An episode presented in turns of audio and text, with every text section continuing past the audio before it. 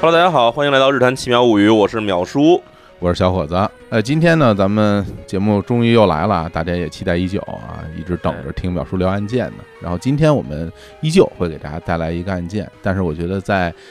正式开始这个节目之前呢，我得先嗯跟大家通报一个好消息啊！哎，哎，太好了，这是个大好事儿。什么好事儿呢？就是淼叔出书了 啊！对，终于哎出书了哈，这个就嗯不不单单是叫着是书了啊，已经真的有书了啊！这 个，哎，淼叔这的什么冷笑话 啊？这非常烂的谐音梗是吧？哎，哎哎，嗯淼叔的这本书呢，就叫做《李淼罪案故事》啊，如坠深渊啊。哎呃，这如坠深渊是个副标题哈啊。呃，对，这是第一卷的副标题叫《如坠深渊》，对，大家啊，今天听到节目呢，已经是九月九号了，就在昨天啊，九月八号，这个书全网上市正式首发。然后昨天淼叔也在这个抖音的直播间啊，啊也跟大家去做了个直播，聊聊这个新书和作案故事的事情啊。我相信一定会有些听众已经去看过了啊，也听过了。那今天我们在节目里面也要跟大家再介绍一下，是吧，淼叔？，好，嗯，哎，对，那给大家先介绍一下这本书，这个估计大家可能在很多节目里都听过很多次了啊，因为最近我确实串台串的比较频繁，哎然， 后，哎啊，真的是对。然后这本书啊，这个其实策划时间已经有了大约，我印象里已经接近两年时间了。因为嗯很长时间以来，这个大家知道，我这个公众号写案件，其实已经写了不止两年，写了得有，我印象得一六年、一七年开始写，写到现在得有四五年时间了。然后这个当时的这个书的这个策划编辑，也就是磨铁的这个编辑哈，他找到我以后呢，把一些这个老案件这个拿走去梳理，然后同时还跟我说嘱咐说让我给他写点新案件放在这个新书中。嗯，所以呢，这个书里面你其实可可以理解为是一部分呢是老案件，一部分是新案件。而老案件呢，也不是说说以前，比如说咱们举个例子哈，呃，这本书里有这个北九州这个监禁杀人案。有这个木岛佳苗，然后福田和子，咱们其实，在节目里也都讲过很多次。呃，这个编辑其实非常负责任哈，把里面这个很多原先我写的这个故事里面的，比如说这个不太严谨的地方啊，或者用词比较的复杂或者绕的地方啊，然后语句不通顺的地方啊，甚至比如说故事的这个整体的这个主题不突出的地方呢，它竟然进行了修改。但是我看起来的时候，我觉得哇，确实比以前那版本还好看了，因为它它更简洁、更精炼了，而且内容上的话细节一点没少，只是把我这个我这人说话有时候比较绕或者比较口语化的部分呢，哎，给它给它进行了一下这个更好的修订。嗯然后同时呢，对，在这本新书里也加入了一些新的这个案件，不光是公众号没放过呢，同时也跟大家从来没讲过的一些新案件。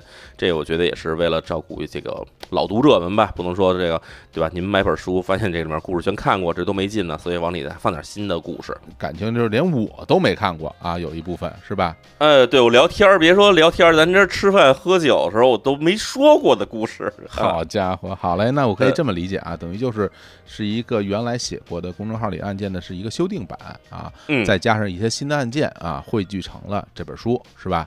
没错，是这样。对，哎，然后最近的确啊，我这个淼叔也上了不少的播客节目啊，看看串台啊、这台啊、那台啊，好地方都去，是吧？大家没就错感觉，哎呦，淼叔为了这个宣发自己啊，对，跑通告是吧？到处跑通告，是，然后也陆续在一些这平台上给大家介绍，因为主要是什么呢？我相信那个日坛公园的听众，大家都对我已经非非常熟了。然后我还是想说，毕竟这个书呢，最开始这个平台他们定的量其实挺大的，然后给这出版社照顾着，这书印了那么多，觉得卖不出去，多难看啊！淼叔还非常的这个谦虚啊，甚至有点小紧张啊，这我也呃，是真的是，你不要紧张啊，我觉得这很正常，是吧？跑通告是吧？做宣发是吧？我们这搞创作为了什么？不就是为了做宣传吗？是吧？不就是为了做这个签名会、什么握手会什么啊？还有握手会呢。哎，对不过其我实听主要说你这个有这个嗯新书有这个发布会，有也有这个签签售活动哈。嗯，哦，有签售活动，因为其实在这个大家听这节目的时候，之前一天九月八号那天呢，在这个抖音上这个磨铁的这号上啊，其实做了一个线上的一个签售，因为本来最开始是想要安排这个线下的这种各个城市转一转，做这线下签售的，但是毕竟因为受到一些这种疫情影响吧，所以呢，嗯我们就只好搞了这种线上签售会。不过呢，我们日坛公园听众啊，就得有自己特殊的福利，是不是？哎，哎，就是这期节目啊，让大家听到嗯这期节目，然后我们日坛公园会发一微博啊，我们微博呢，您就转发我们这条节目的微博，然后我们就会从里面转发的人里面选出三名啊，就送给您秒叔的这本新书的签名版，好吧？哎，对，而且哎我觉得，既然是这个送日坛听众都是老听众了哈，这签名呢不能只签一名字，我觉得还得加点吉祥话在上头，来个特呵殊签名版哈。我觉得咱们这么着吧，好吧，你嗯这三本签名书啊，为了有有别于你其他签的书，这上面呢，嗯你多写三个字，好吧？嗯，哪现三在仨个字字儿呢？野春菊，好不好？行，吧我觉得行，我觉得哎、这行。是咱们日呃坛物语听众的一个暗号。您拿到这三本跟别人不一样，虽然你那也有签名，跟我这不一样，我这是野春菊版，是吧？ 这个非常的有意义，好不好？与此同时啊，您听到这期节目的时候，您登录我们日坛公园的这个日光集市啊，也就是关注我们公嗯号，然后点击日光集市，你也可以买到啊这本书。但是我觉得呀、您可以稍微等一下，是吧？万一你要抽中了呢，是 吧？ 但没关系，哎要没抽中呢，不过你不过你抽中，你可能也不舍得看，是吧？大家该买还嗯对是不买是啊？该买买，抽中了以后呢，哎，把买的那本书呢，哎，再转手给别人，这样不就哎合适？两赠全其美。赠送传教用了，好吧？啊，对，没错成，哎，好嘞，那非常非常的祝贺啊，祝贺淼叔这个顺利哎出谢书，谢这这事儿念叨了挺长时间的了啊，这真的终真于的真的大功告成了，我们也挺高兴，瓜熟蒂落，好吧？那咱们这个好消息跟大家说完了，我们就正式开始本期的节目啊，这本期这嗯这期节目这个案件。呃非常的特殊啊，是一个时间跨度很长的一个很传奇的故事啊。没错，没错嗯，嗯，这个案件，表叔也之前在自己的公号里写过，就是这个关于一个谎言十八年的这么一起案件。这个案件发生地是在法国，哎，是对个法国法国案件啊，法国案件。然后啊这个案件，我感觉就非常的，怎么讲？我就用一句话说，就离谱啊，就非他常离其实谱。啊怎么？么说呢？我在写的时候哈、因啊为在写这案的时候，我其实感觉上他跟我生活中的有好多人是有相似性的。哦就是，哦，当然呢，在这可往后聊的时候，大家我觉得也会能体体会出来哈。是是，就是这个案子，首先他说这个是一个什么样的案子啊？嗯它是一个诈骗加杀人案。我跟你说，对这种诈骗加杀人案件呢，其实咱之前聊过一案子是西口章，对，因为不多，哎，对，很少，因为嗯一般来说啊，诈骗案的人，这个诈骗不这个只图财不图命。对对对，是吧？对那杀人案呢，一般都是说，对吧？把人杀了以后呢，顺手连点钱也就这样了，对那抢劫杀人嘛。是，但是像这种的诈骗杀人，而且呢，其实这案件呢，它的延续时间非常长太长了。哦，一共十八年时间。对，大家看到了我们的标题啊，哎十八年的谎言啊，所以这这种能撒一个十八年的谎，最后还把人杀了，这个人到底怎么回事呢？那这个案件呢，其实就是咱们今天要聊的这个让克劳德·罗曼的这个连续诈骗加这个连环杀人案。好，嗯那这个案件发生的时间大概是在什么时候呀？这个呢是这个上世纪九十年代。哦，呃，九十年代其实大家这个，我相信很多听众都经历过九十年代，对吧？是？嗯然后呢，呃，先介绍一下主人公吧。主嗯人公这个让克劳德·罗曼啊，嗯，这人呢是个法国人，法国人他这个出生时间呢是一九五四年的二月十一号，呃，出生地点呢是这个法国勃艮第地区一个叫做隆勒索涅的地方。哦，勃艮第，啊，它是一个小地儿，因为我们有我相信好些朋友可能去过法国玩儿，或者至少知道一些法国的事情哈。甚至有很多听众生活在法国。呃，生在法国，对，嗯啊这勃艮第地区哈，它其实呢是靠近这个法国的东部，哦，哎，有点靠近德国、靠近瑞士，就这个方向上，哎呦呃，有好多山区啊、林地啊等等，相对来说是一个比较自然怎么说，自然资源比较丰富的一个地区。是就出产什么葡萄酒？我就哎，知道勃艮第葡萄酒非常有名儿，嗯哎对。对对。然后在啊历史上呢，这个勃艮第也曾经是个什么勃艮第大公国，哎，跟这哦法兰西帝国其实之间呢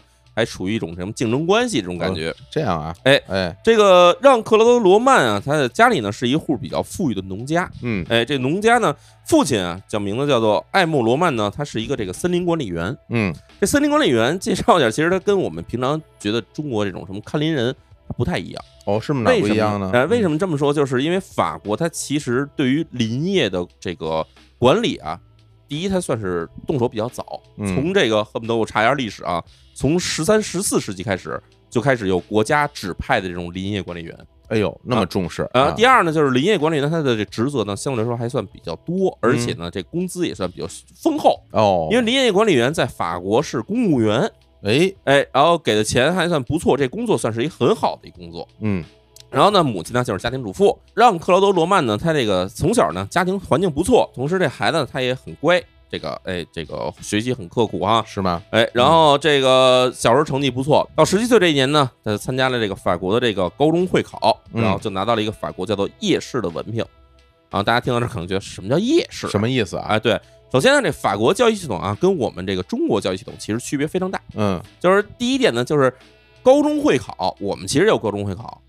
你还记着咱们以前在高中的时候，是一般可能从高二开始去参加一些小科目的会考，是到高三的时候是有一些大科目的会考，嗯然后完了毕业你还要参加一个高考。对我们总觉得高考是毕业考试，但其实不是，其实会考是毕业考试等于高考是升学考试啊、高考是升学考试，嗯也就是考大其实学的考试两层考试，一个会考，一个这个高考。是然后这个会考呢，在法国来看呢，它其实是一个这种职业技能培训或者是高中那种知识培训的一个结业的这么一个标志。哦，你在这时候毕业以后，那你说我们在国内你说高中毕业的话，你出去只能说我是个高中毕业生。对啊然，后在法国呢，其实你要是参加了一些这种，比如说这种有这种职业培训的高中的话，或者说这个高中里面，它除了教授你普通的中学的这种内容之外，还给你一些特殊的这种职业的培训的话，其实这时候你就可以拿到一个叫做夜市，就是其实从业试这么一个东西的一个证明。哦这样啊，哎，对，而且呢，这个夜市这个东西呢，它这时候你拿这个文凭以后，你可以出去找工作，嗯，你也可以继续上大学，明白了，等于也算是一个文凭了，是吧？算一文凭，而且。嗯其实我相信大家其实也听说过哈，叫法国跟德国，他们在高等教育嗯也跟国内区别特别大，哦尤其像法国，法国呢就是有这种普通大学，但是呢它也有所谓那种叫做高等职业学校，嗯而且甚至高等职业学校的这种这种地位比普通大学还高。哦这么好啊，哎，就听起来就是我们国内的时候觉得，对吧？首先一本、二本，对然后还有高职，就高职是在一本、二本下面的，对对吧？对对对，但是对在法国还有德国也是这样，就是有一些这种这种职业的这种高职培训的这种这种学校，它地位比普通大学还高还好，其实按理说，我觉得这样其实挺合理的，是吧？因为啊你这高等职业培训之后，人就有一技之长嘛，嗯，对吧？你能从事相关的专业的这个工作，而且是你吧还是更深入的了解这领域。，对你，你真懂。你比如像咱们这些，嗯就比如咱俩这种大学哎毕业生，懂什么呀？什么都不懂，就就咱就对懂你玩游戏， 是吧？对哎，我还好点儿，我还起码会开个什么车床、铣床、钻床，哎呦，还真是，我还能养活自己，还还能算个什么几级钳工。哎哎，有你有点技 术我啊，还有点技术，我是个对，是啊可以进工厂干活 去。我就能，哎，我能当网管，哎，你能当网哎管，你能给人修电脑，能修电脑，哎哎，我这咱俩都是有国民的未来。 有点技术，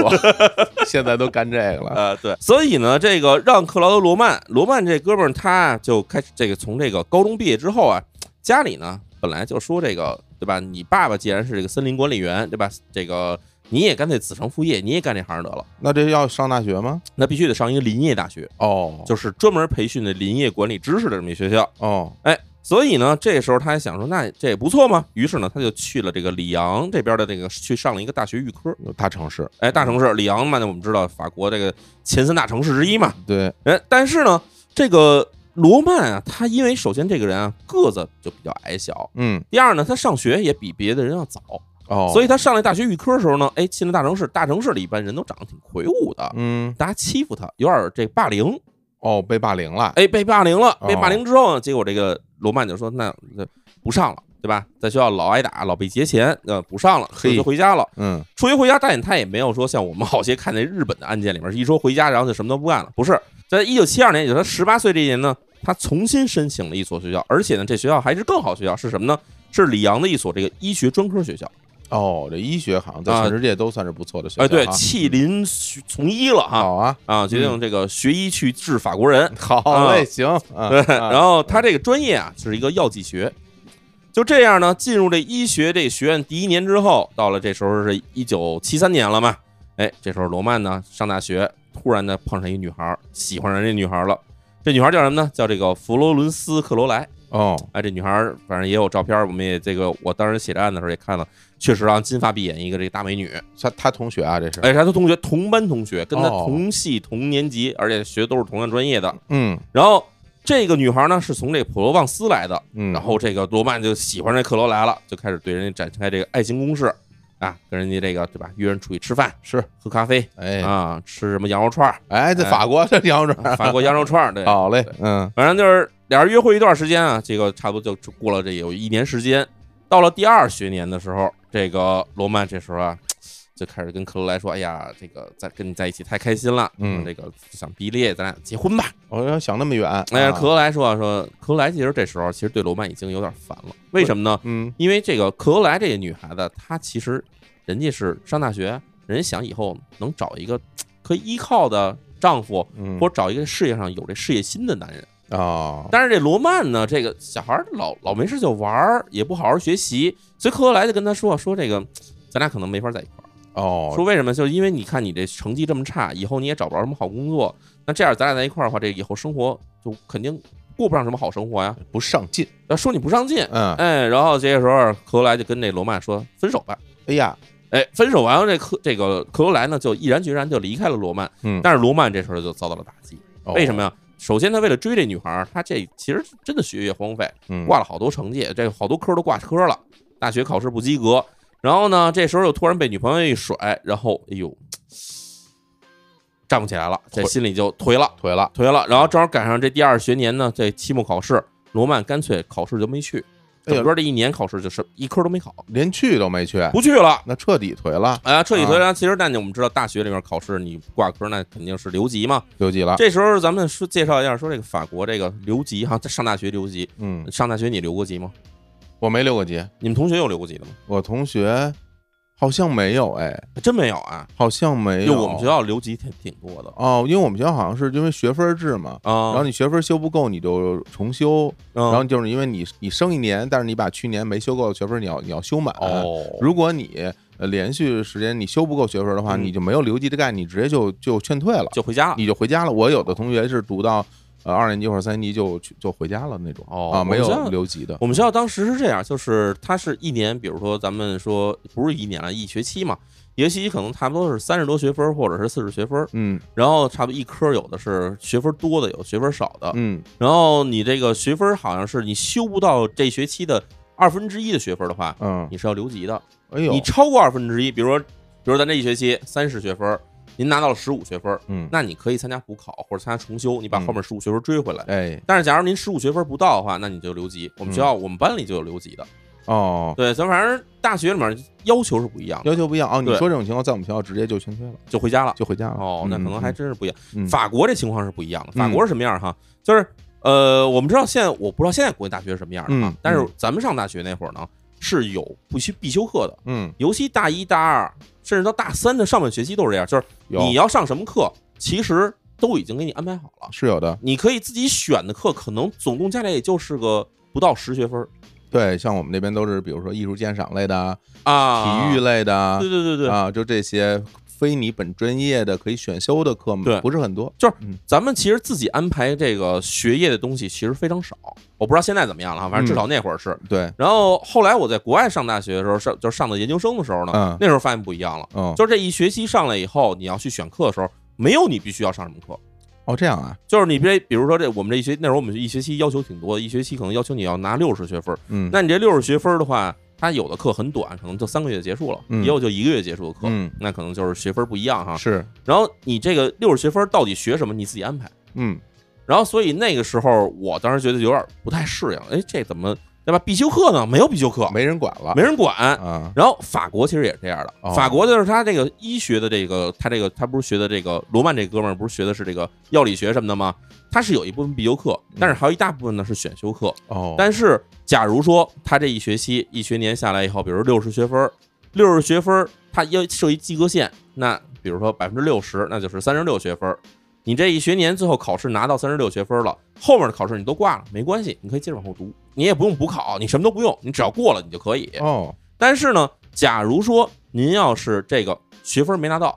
那么直接的结果就是你这一学年你就直接被就是从这学籍里给开除出去了。哦，然后你怎么能接着上这学校呢？你必须重新学这一年。法国当时的这教育制度哈，那其实相当于留级了，相当于留级，但是假如你要是一直不去上去的呢，他这嗯学籍是给你保留几年的，但是你明实白在是上不上的话，就给你开除。所以人家才有什么所谓 gap year。哎，gap year 嘛，哎就是说那时候有这年不上了，我们对对明年再对回来对补。对，那对所以像他这个情况，他最后是怎么着留级了？那你看，你这一年你都没有这个没有成没绩嘛成？绩啊，他还不是说想留级，他直接就被开除学籍，开除了啊，就还不是说从学校被开除出去，就是你嗯这一年你下一年你不能跟着上了，嗯你必须重新申请，比如说大二这一年哈，你重新申请大二这一年的课程，嗯，申请完了你参加考试，然后你才能再去接着读下去。哦，那他后来申请了吗？哎，他当时是情况是什么样呢？嗯，当时就是这个，哎，哥们儿没考试，嗯啊没考试完了以后呢，他也没敢申请，但是呢，他也没敢告诉别人，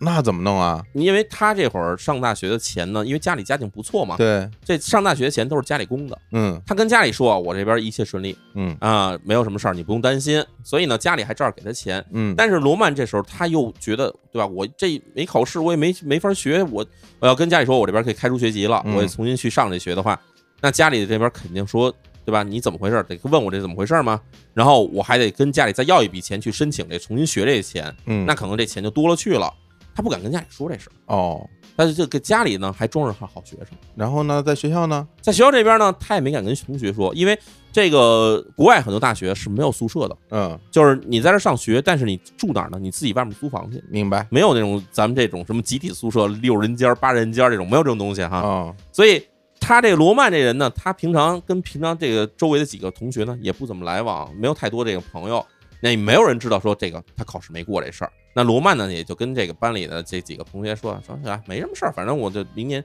但没提这事儿嘛，就是明年接着跟人上上上学去。哦，他还真上学去啊，所以呢，从这个一九七五年九月，就是第三学年开始之后呢，这罗曼呢就开始天天去学校里混着。人家这个班里上什么课呢？ 他也跟人去上课。哦，然后人家到了这个结业的时候该考试了呢，哎，他也去混这考试去。哦，但是是你知道他，因为他第一他没交学费，嗯，第二呢，这学校这边也没他学籍，所以他无论上课也好，还是考试也好，都没他成绩，等于就算旁听一样喽，就跟旁听是一样的。那罗曼这么做是为什么？第一个原因就是他好面子，不跟别人说。嗯，第二原因呢，就是他还想把这克罗莱给追回来，哦，还惦记这事儿呢，人家他觉得对吧，我放不下这克罗莱，哎呦，所以呢，为什么要去上课呢？克罗莱去上课，他也去找克罗莱，我看出来了，应该就是这原因啊，没错儿。所以呢，就这样哈，这个罗曼呢就开始从这个第三学年就开始跟大家混着。然后这时候，因为那个到第三学年开始，这学医嘛，他开始有各种这样自己的专业什么的，开始分类了。那么这个原先一个大班同学可能就分开了，分开之后呢，也没人关心说这罗曼到底是学什么的，没人注意这事儿。对，就没人怀疑。然后这个时候，罗曼呢一边追着克罗莱，一边呢就把这些就拿来的这个家里拿来这些学费啊，包括给他外面租房钱，就还拿着装这没没没这么回事儿，得嘞，一边租着房子一边吃喝玩乐，那咱这个所谓的十八年行骗，从这年就算开始了基本就从这年开始了。啊，先骗家里人吧，没错儿，啊嗯然而呢，这边呢，其实罗曼呢，他也觉得说我这事儿长久不是长久之计，嗯哎，他就去申请重读，嗯，申请重新读这个大二这一年嘛。是，但是哈，你也知道这个，你要是跟着这一班同学一块儿上课，把这一年读下来，其实这事儿不是很难，嗯对吧？你就好好上课，好好写作业，然后最后参加考试就完了。但得有一天，您说这个班里这个没你这人了，你要自己一个人再去学这个一年的课程的话，就非常难了。嗯你也有时候觉得，哎呀，我这边懒了，不想去了；有时候这边去玩什么事儿，不想去上学了，对吧？或者有的时候觉得，哎呀，这个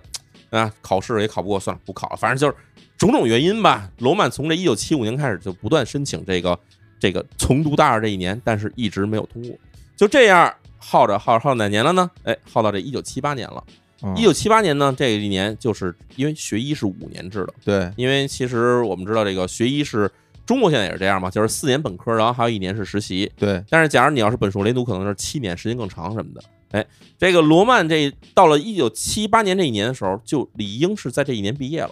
也确实如此，他其他同学都这一年大家纷纷毕业嘛，嗯，包括他喜欢的女孩克罗莱。克罗莱从这药剂学毕业以后呢，人家找了一个药剂师工作，找一药店工作。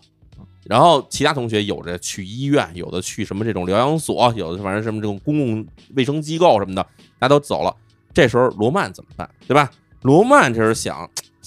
我这时候有点骑虎难下，嗯，为什么呢？因为这段时间他在追这克罗莱的时候呢，他想挽回这克罗莱的这个芳心，但不能再像以前吊儿郎当的嘛。有时候克罗莱也跟他聊天儿，说你现在这个专业选择怎么样？准备去什么地儿工作呢？嗯，哎，这之前罗曼其实已经吹出海口来了。罗曼说什么呀？啊，说我觉得学药剂学啊不适合我，哦为什么呢？我这人的志向是治疗，对吧？我是学医治疗法国人，我要去攻克世界的难关，我要去学肿瘤、学癌症。哎呦，有志气，而且呢，他还真的就是说，哎呀，就后面跟这克罗莱一直在说什么，说我这个对吧？现在对啊，肿瘤专业，嗯，我这个攻读这个肿瘤肿瘤学啊，反正等等这些话吹出去以后，最后他就说啊，跟克罗莱说，说我现在已经是正式的这个肿瘤学专业的这个这个学生了，这个嗯今年要毕业了，然后那这时候，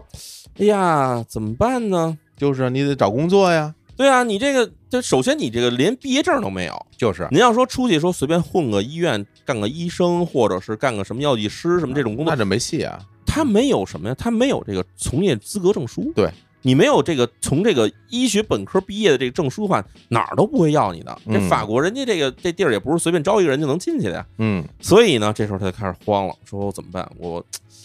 对吧？马上克罗莱肯定得问我说我毕业去哪儿？那我这时候要变不出来，我说我我没工 作，嗯那这我这几年不就全白费了吗？嗯哎，这时候啊，这罗曼想，我得想个辙，我要不我去做个假证儿。做假证，做个假证，因为、哎对吧？这个在北京生活的同学们知道，这个人大门口那哎呀天桥底 下，现在没有了吧？现在没有了吧？啊对啊，反正当年就是人大门口那天桥底下，嗯，据说是这个哪儿证书都可以做得出来，连钢印和那个芯片都能做之类的。取缔了啊，取缔 了，没有啊了举，例了，对哎，这是违法行为违法啊！行为。以前我记得还好几年前还有那种新闻说这个什么这哥们拿了一清华大学毕业证书，最后一嗯查说这个是假的之类的。你看看，哎，经常有这种事儿哈，嗯大家千万不要去尝试。反正罗曼这是想啊，说去做一个这个伪造证书，做个伪造的这个毕业证书，再做一个从业资格证书。但是呢，就后来这事儿发现不行，为什么呢？说这个毕业证书跟这从业资格证书啊，做起来这个首先是一个犯法行为，嗯法国也没有那种黑市，说你就是光光明正大在天桥底下了问你说买证吗？买证吗没有这种事儿。哥们儿都说我找人做我做不出来，我自己做呢更做不出来。嗯然后而且呢，罗曼自己说什么呢？说自己研究的是肿瘤研究专业，本来这研究的这个方向就非常狭窄，对而且呢，接能接收这样人才的呢，也就只有那种大型的医院或者是国立的那种研究所。嗯，所以罗曼说，我再随便做这么一东西，找人去。对吧？做这么一证书出去，找这研究所去去供职去，或者说去面试去，人那边一看就看出来了，说你直接给我逮走了，还真是啊。对吧？所以说、嗯这个我我这没办法了，那怎么办啊？没辙呀、罗曼就开始着急啊，说这个对吧？我干嘛要撒这谎呢？嗯，我干嘛要撒说我这个研究肿瘤呢？对啊，哎，他开始琢磨。那时候你想知道这个对吧？一九七几年的时候，这时候也没互联网，他也没办法，怎么怎么办呢？罗曼就开始看新闻，看新闻呢，这时候呢，哎，他看上一个组织，这组织特别厉害，嗯觉得哎这地儿我可能能能利用一下。哦什么地儿呢？哎， 联合国。啊，联合国大家知道哈，联合国总部位于美国纽约，但但是，呢，联合国的这个办公地点呢，其实并不是全在这个纽约那边儿那可不，啊。联合国有好多这种机构，嗯就尤在其是瑞士那边，哎，在啊瑞士日内瓦，嗯哎，然后呢，他就看上了这一个叫做联合国世界卫生组织这不 W W H O 嘛，啊、对啊，世卫组织嘛。 这几年我们听说了很多次了，对吧？只要一出什么各种疫情，什么不是对啊 WHO 嘛？对对对，哎，哥们儿就标上那个了，说哎，我要是能进这个联合国世界卫生组织，那这个风风光光啊，对吧？那比在什么医院工作要好听多了。我这一下从这个治疗这个法国人，一下变成治疗全世界了。 这个骗子的脑回路啊，还真的就是不太一样，哎，真的是，嗯。嗯那他打算怎么弄呢？我要是想编这事儿呢，我先得去这当地踩踩点儿，嗯得先去转一圈儿。他正好赶上一什么好事儿呢？里昂其实这地方，包括他自己家乡那个勃艮第地区，离瑞士很近。哦，哎，他家里又给他一辆这种二手的小汽车。嗯这时候呢，罗曼就开着车呢，就奔了这个日内瓦了。哎，开了差不多几个钟头，到了日内瓦，就先想先去看看这 WHO 这大楼什么样呢？嗯哎，到那儿一看傻了，嗯，因为这个瑞士这国家嘛，这个首先居民收入非常高，对，然后呢又赶上日内瓦这地方呢，除了有这一大堆这种联合国的各种机构之外，还有好多是瑞士的这种私人银行，对对瑞士对大银行全在这儿。对，所以那个城市，日内瓦这城市可以说是一个精英城市。对，真的这非常精英啊，满街的珠光宝气。嗯哎，这建筑物看起来都这个对吧？古色古香，反正嗯，去了那儿以后，罗曼直接觉得，哟，这事儿我就编这故事好像有点太难了。有点太高攀了吧？首先什么呢？你想啊，您要是说我在这个这个世卫组织干活，在日内瓦上班，那我横不能还住在里昂吧？哦，也是，对吧？我天天我从里昂到日内瓦上班，这忒远了。那时候还没有什么欧洲之星、什么高铁之类的。嗯对，说我这个这肯定得把家搬到日内瓦这儿来。他一打听日内瓦这边说这个租一房多少钱，当时吓着了，嗯，说这这钱我就算跟家里说要点钱支援，但这儿房费这房价也太贵了。啊，这日内瓦的房价其实相当于可能是欧洲最贵的房价之一了，因为本地人收入又高，嗯，然后后住在这儿的人基本都是这种各种精英阶层的人，所以本地房价本来就高。那这个罗曼在这儿转一圈说，这事儿我是能编这个在这儿上班的这个谎，但是我也没法在这儿住啊，嗯，这谎编不下去啊，那怎么办呢？这时候罗曼啊就开始开着车啊，就从日内瓦出来了，再回等于得回法国嘛。刚过国境线，哎，这时候他碰上一个，就是开到了一小村儿里，就是在法国跟瑞士的这个国境线上的一个村子。这村子叫什么呢？叫做普雷夫桑穆昂。这是法国的村儿是吧？哎，这是一法国的村儿，就是啊正好是从瑞士边境过来、嗯进法国，就这么一村儿。嗯这村儿呢，这个村子很小，只有不到三千人。然后它挨着的一个这个小镇子，这小镇子呢叫做这个费内伏尔泰。费内伏尔泰恰巧就位于这个日内瓦国际机场的后面。伏尔泰小镇和这个穆昂这村呢，都位于这个法国这边，但是都离着这个日内瓦国际机场都很近。嗯也就是说，其实你开着车从这个不论是这个普雷夫桑穆昂这村子出发，还是从这个费内伏尔泰这个小镇出发，差不多可能不到半个钟头，你就能开到这个日内瓦那边去了。哦，那相当于其实如果按照北京来说，那嗯就在机场那边什么顺义那边找了个地儿，哎，对，就挨着机场，是吧？挨着机场的房价又便宜，哎，哎同时呢，又是法国这边，他也不用去考虑什么签证的事儿，因为嗯那时候欧共体虽然说正在这个筹备期间，嗯但又不像现在有欧盟存在。欧盟现在你是吧，拿着这个欧盟的这个身份证，您到处乱走。那时候去这个瑞士那边还是要点手续的。那他就打算在这个地儿先驻扎下来。没错，他在那边一打听说，哎，这个这小镇对吧，又离日内瓦近，人又不多，他就去找这个普雷夫桑穆昂这地儿的那个这个不动产对吧，这中介，中介啊，哎，问人家说这儿房价多少，人家说哎这儿很便宜对吧，一个月下来可能也就是几千块钱人民币那种感觉，嗯？哎，他一听说这这靠谱啊，这行啊，嗯嗯，对吧？吧？于是呢，他就想好这计策，他呢马上就回到了这个里昂那儿去找谁去了呢？找克罗莱去了。啊，找人说什么呀？找人姑娘对吧？跟人说，哎呀，说那个，你还记着几年前你跟我说分手的时候说什么呢？说是因为我这人不求上进，对对吧？但是呢，在咱俩分手之后呢，我这人就洗心革面，认真学习，对吧？我就开始研究攻读这个肿瘤方面的这这这个学业。哎呀，哎，终于呢，现在你现在毕业了呢，我这边也马上就毕业了。嗯我毕业之后呢，你想象不到，我找了一个好工作，我现在啊，在这个世卫组织联合国拿到了一份职位。真敢说呀，他可啊，啊，这时候。这个克罗莱，你像人家这个女孩儿，她人家是这个学药剂师的嘛，嗯啊，听完这事儿以后呢，觉得，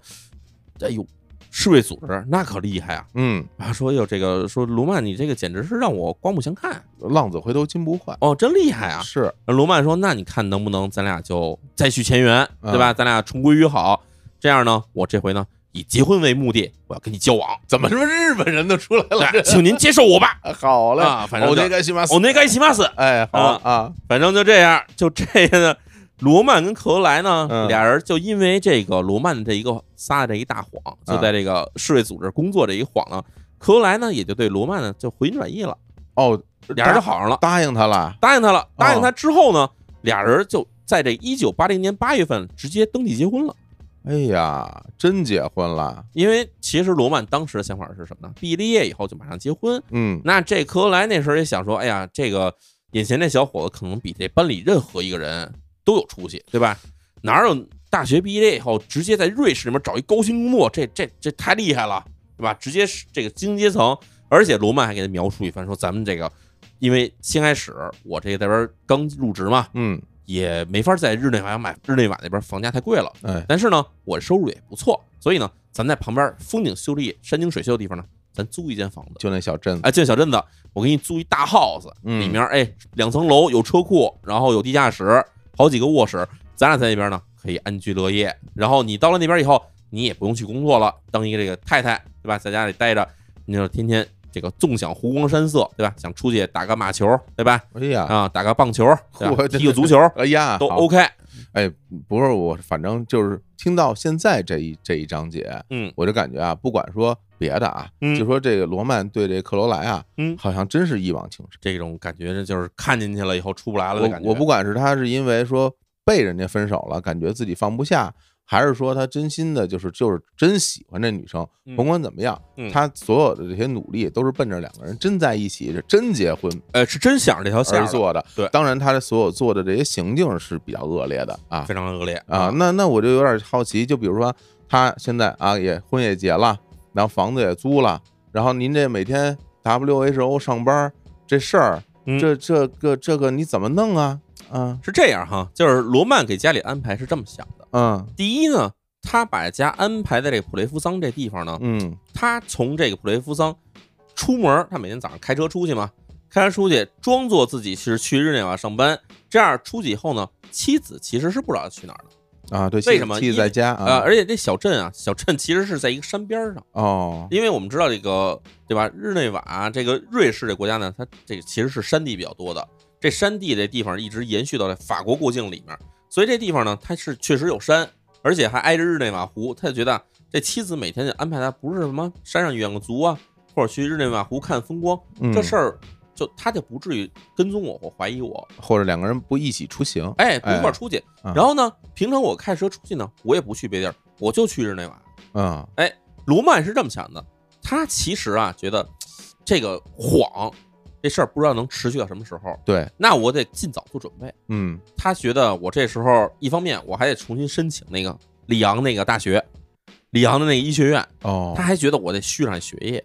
但是呢，他想的是一方面我得续上学业，另一方面我这边又不能跟妻子说明白，说我这边其实大学没毕业，对啊不，然这事儿等于全崩了。嗯所以他一边儿跟在那边儿里昂那边申请大学，一边儿呢在这个日内瓦这边儿，他去找这种各个机构，我们知道什么这种联合国各种大大机构，他有这种各种的学院、研究所，还有什么大公司什么的，这种地方它其实是有这种图书馆的。哦，哎，他去图书馆里混着，去看那些图书馆里的这些现有的，比如说论文啊、书籍啊、报刊，他看这些东西，不为别的，是为了继续收集在这个肿瘤方面的这些知识，哦，还真要学，自学。啊，真学，为什么他这么想？哦他觉哦得我这个以后我可能就真的得老说这肿瘤这事儿了，嗯，那我得给自己做好坚实的准备啊！好家伙，哎，所以以就这样呢，罗曼在之后这几年时间里面一直没有暴露出来，他就是天天的去日内瓦，去日内瓦那边去翻书，去泡图书馆，啊去自学，然后同时呢，同时家里这边呢，哎，安顿好，跟家里这妻子说说，就见我这个对很努力工作，准备升职，但是现在咱钱不多，他这钱哪儿来的？咱得说一下，就对吧是这我就就我想问呢，就是对。你说你每天这行程有安排，嗯那最后你这就工作你挣的你钱，你得有工资啊！这工资哪儿呢？这工资哪儿来的呢？嗯前期这部分钱呢，其实都是罗曼跟家里借的。哦，罗曼为什么跟家里借呢？罗曼跟家里说什么呢？说这个我这边是在，他也跟家里说是我在日内瓦工作，啊，家里也骗，啊跟行家里也说是在好日嘞内瓦工作，而且跟嗯家里说什么呢？说因为在日内瓦这边啊，应酬很多，嗯而且呢生活成本比较高，嗯所以呢我这工资不够花的，然后我又不可能不去参加这些活动，嗯那样的话不然的话以后这个事业不好开展，所以就用这种名义呢，从家里也在不断收钱。嗯，让家里给他出这个房租，给他出一些这种出行用的钱啊哦，这个是主要他的生活来源。哦，但是呢，过了几年时间以后啊，罗曼这个招啊，慢慢不行了。哎，为什么不行呢？你想，你开始工作时候工资是不多，您工作五年时间，这工资还不涨是不太合适了，就是啊对吧？就开始让人怀疑了吗？那怎么办呢？哎，这时候啊，罗曼呢又跟家里说，说我这个在这个日内瓦那边工作呢，我发现一个挣钱的好方法，什么方法呀？就是日内瓦那边瑞士银行特别多，嗯，而且瑞士银行呢有很多那种啊私募基金，嗯，这私募基金啊回报率特别高，一年啊可能百分之二十、百分之三十的回报，啊，特别值特别赚钱，比你嗯再把钱存在法国银行里要要赚多了那可不，啊嗯。然后说这个跟家里就找他爸找他爸他妈去了，说那个你们要不把你们养老钱拿出来，我拿走去瑞士投资。嗯我就在瑞士那边投资的时候呢，哎，这些回报什么的，我就给你们，这样你们你们这个对吧？养老这以后这个生活就更富足了嗯啊。反正就是在他这种死说活说这软磨硬泡之下呢，家里没办法，就把这个家里一大部分这种养老的基金呢，就提了出来，就给这个罗曼带走了。那他真去买这些投基金了吗？，没有，罗曼这些钱就拿来挥霍了呀。哎呀当然，他也没有那个说一气儿全花了啊，啊，存起来就按照就跟那每年提这个每个月提工资似的，把这个账户的钱提出来，然后再交给妻子，就这么着就掩盖住了自己其实根本没有工作这个事实。哎呀，累不累呀？每天就跟这儿到处的就是骗呀，哎是吧？这个时候呢，其实因为嗯你看，我们知道罗曼跟克罗莱俩人结婚呢，是一九八零年结的婚。嗯，哎，婚后几年，到了这个一九八六年，哎，这个妻子呢，这个罗曼啊生了一个闺女。哦，两年之后，到一九八八年的时候，又给他生一儿子。那我们知道，这一九八八年的时候，这时候罗曼三十四岁，对吧？这个漂亮的妻子也有，然后呢，在这个法国乡下有一栋很漂亮的房子，嗯，然后呢又有一儿一女，看起来生活非常的富足哈，非还常在幸福。哎还在 WHO 工作，哎，还在 WHO 工作，这嗯听着就感觉，哟，这个太棒了，但是是吧？这个这有这个有问题啊，嗯，就是你你跟父母要的那些钱，他也是有数的呀，有数了，你不可能永远把它按工资提出来啊，没错儿。那你花光了怎么办呢？哎，这个我们得说啊，罗曼这人呢，其实可以说是非常的聪明，啊狡猾吧，哎，哎脑子很好使啊。嗯，他也知道咱们想得到的事儿，他肯定也想得到，他知道嗯这钱肯定不能老这么支撑下去，怎么办呢？罗曼呢，发现自己在图书馆里啊看书得到了一些知识，而且这些知识，因为我们知道那时候没有互联网。嗯，那时候普通人使互联网太少了，那你说我想查一个关于肿瘤方面的研究的最新报告，你怎么能弄到这东西呢？他就得从这种论文里找。嗯，那罗曼正好能恰好第一时间接触到很多国际上的这种非常高精尖的这些研究成果，哦，因为很多研究成果都直接汇报给这得 WHO 这边或了。者是上了期刊什么的，哎，然后他拿这边去看，而且因为他多年了一直在看这些东西呢，嗯他慢慢能看懂。看懂以后，罗曼觉得这事儿可以挣钱，嗯怎么去挣钱呢？哎，他就开始啊，去参加一些这种当地的这些小的这种聚会、party、嗯，酒会，因为他在图书馆里查资料、做研究的时候，其实能碰上很多这种同样人家是在这个日内瓦工作的正经有工作身份的人，嗯尤其他又混在什么 WHO 的这个机构图书馆里，那可能人家里面都是 WHO 的雇员。嗯然后跟这帮人混熟了以后呢，这帮人就开始说，对吧、交流一下，哎，聊聊天儿。结果聊聊天儿的时候，发现谈吐一看，哎呦，这个罗曼这个人，这个对这个肿瘤研究非常了解。哎呀，这真学会了还，就人家有好多人 其实都是真才实学的人哈，哎，但是罗曼这人呢，他不一定真的完全特别懂，而且接触不到真的一手的东西，但是嗯他会复述，他他了会解把这，哎，他会能联系起来。哦，然后人一听，哟，很有想法，嗯年轻人很厉害。于是人家就拉着他去罗曼去各种那社交场合，有一些官方的，有一些这种非官方的。在这些社交场合呢，罗曼就开始就是称声称自己是什么呢？声称自己是法国国家的这个肿瘤研究中心派到 WHO 这边来进修的人，有得又又又新身因份为了，哎他不能说自己是 WHO 的嘛，一说就就暴露了，人家里面那么多 WHO 的人呢， 对，他说：“哎，我是法国国立肿瘤研究所的人派到这儿进修的，那我跟大家来交流一下。”那大家说：“哎呦，那给我们讲讲这个，对吧？您的研究方向是什么？”豆瓣就叭叭叭叭叭一讲，哎，嗯这个什么的，拿这光子一照射，然后那边就开始发生分裂，然后这个干扰它的里面这个信息速度传递，然后等等，反正一说，哎，人听了，哟，这个头头是道啊，我看太这厉害了。感觉像是你干的事儿 一样，说的很很专业啊。反正人家一听完专业以后呢，这个他慢慢在圈子里就闯出了名气。哦，因为其实我们知道，这专业人士的这种酒会也好，或者小 party 也好，相对来说都是比较封闭的，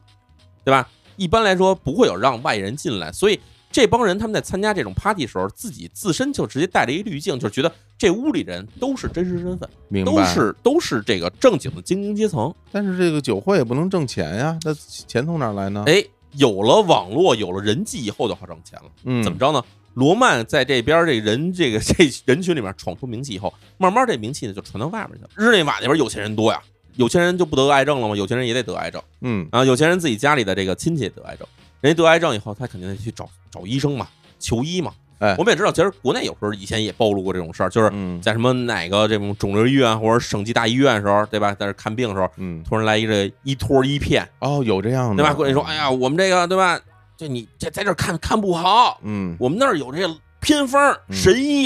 对吧？发功，对吧？是是是是有报反正道就，是得给你弄走，然后骗你一大笔钱，最后骗完以后这人也死了。那他怎么着呢？哎，罗曼其实干的也是这事儿，哦呃，就是他不去医院里蹲点儿去啊，他就是哎，听人介绍，人家就是领过来，哎，这个是阿拉伯这边阿卜杜拉这边的那个大富豪，哎，哎，家里这个二姑奶奶对吧、得了这个肿瘤了。嗯，您给看看，啊，我们这带到这边来看病来了，呃挂不上号，您给看看。然后呢，罗曼说：“那给我介绍一下这个病情怎么样吧。”嗯然后那边狗人说：“哎，怎么怎么怎么回事儿？”罗曼就开始指点点，哎，你这个啊，这个用这个干扰素，用那个对啊，这个伽马刀，然后呢，反正呃用一堆呃专有名词啊，反正就说，哎，这么治疗，配合这个，再配合某种什么这种，反正他编一堆这种这东西出来，这么去治的话，能有奇效。哦，哎，他反正就给很多人指点。那是不是我听着像像卖假药啊？这个，但是罗曼这时候还不卖假药，啊不这时候罗曼干嘛？就是给人提供信息，就是给人哦说，哎，给人讲，然后这个怎么怎么这治，等于是收费咨询是吗？他是也不收费。这时候干嘛？哦不要钱，第一步是不收钱的，哦第一步他先得拢一批粉丝，嗯，怎么拢？就是哎这么着去给人免费讲哈，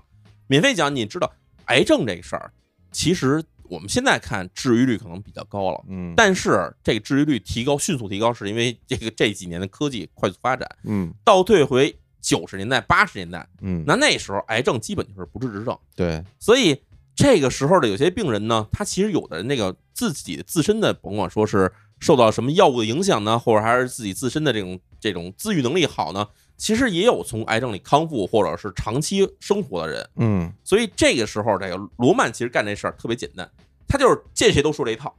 嗯，那里面有的人呢，可能听了这套东西以后就好了。嗯为什么好了呢？他可能不是因为罗曼这些手段好，他就是遵循了正经的治疗方法，同时加了这个罗曼这些这个偏方什么这些东西，哎，就其实确实正经的治疗方法就能给他治好，明白，没有这啊偏方也能治好。哎这不跟那个生儿子生女儿之前那一样吗？对我说你生儿子，生儿子你给我钱，不生不给钱，对那，总有人生儿子，总有人生儿然子。后就你就能挣着生儿子。罗曼这就是这套，就哎是呀我跟你们全说这一套东西。有的人这好了以后呢，这人就开始觉得，哎呀，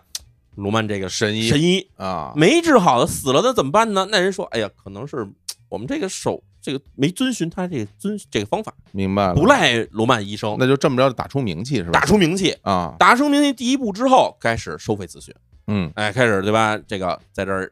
也不算坐堂会诊吧，明白了，就是人家介绍说，哎呀，我们这儿又来一个这个癌症患者，那你给我们介绍介绍。然后罗曼啊，这个，哎，我这个信息费嗯啊，然后你给点信息费，这可不少钱，估计啊，这就开始，因为这是救人命的钱，对，救人命的钱就开始给钱了。哎，嗯然后到后来，罗曼觉得这样呢还是不够过瘾，为什么不够过瘾呢？这信息费毕竟还是觉得有的人觉得你跟我聊聊天儿这事儿就收钱，可能不太乐意。这时候罗曼开始想了，啊，我这得给他卖点药了。哦，哎，这罗曼开始弄什么呢？开始弄一些这种维生素之类的这种胶囊之类的，明白，吃不死，哎，吃不死，哎，弄个弄个换个包装，嗯然后再有这种什么富豪啊、政要什么这种来咨询这哎癌症的时候呢，罗曼也跟他说说，哎，我们这研究所呢，其实最近啊研究出来一种这个抗癌新药，但是但是我们这药呢，现在还没有通过这个药监局的这个这检查，哦，没有这个不能正式上市，没手续还不全，手续不全，而且现在呢，我们其实还是在进行这个临床实验。哦，那么这临床实验这药哈，我也跟你说清楚，这药啊，它有一定的这个不起作用的可能性。嗯我，们现在看啊，百分之七十五点三起效，但是呢，也有百分之二十四点七的人呢吃了药以后没有什么效果还这么这么精准的数据啊，极其精准。就是哦反正我发现，就是小数点后面加个加一位数呢，就会让人觉得这数特别真实。还真是，呃，对，反正就是罗曼这个数，当然我瞎编的哈，啊反正就是跟人说就得说这数。然后呢，人家就听那这吧，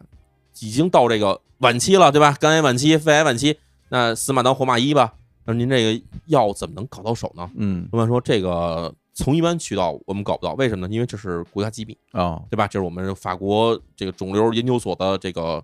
这个研究成果。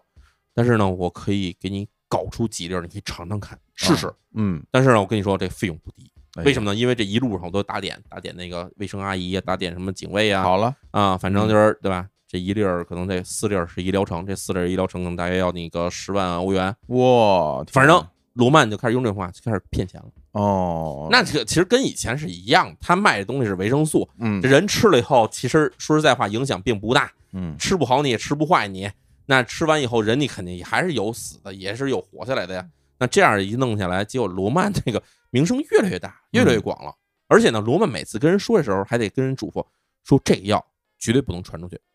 传出去以后，那可能下一疗程药我就没法给你了，明白，对吧？哎明白你要，跟人走漏风声以后，我这条线被打断了以后，那你这药再也弄不到，所以你只能自己偷偷吃。哎呀，这真是这个人家真走走投无路了，嗯，到那个时候什么方式都愿意尝试一下，那可不吗？对对，救命嘛，对，嗯哎所以呢，就这样，哎，罗曼这肿瘤神医的名气越来越大。就是尽管他跟他别人说说不能把这卖药事儿说出去，但是呢，他让别人给他宣传什么？宣传他这个肿瘤治疗咨询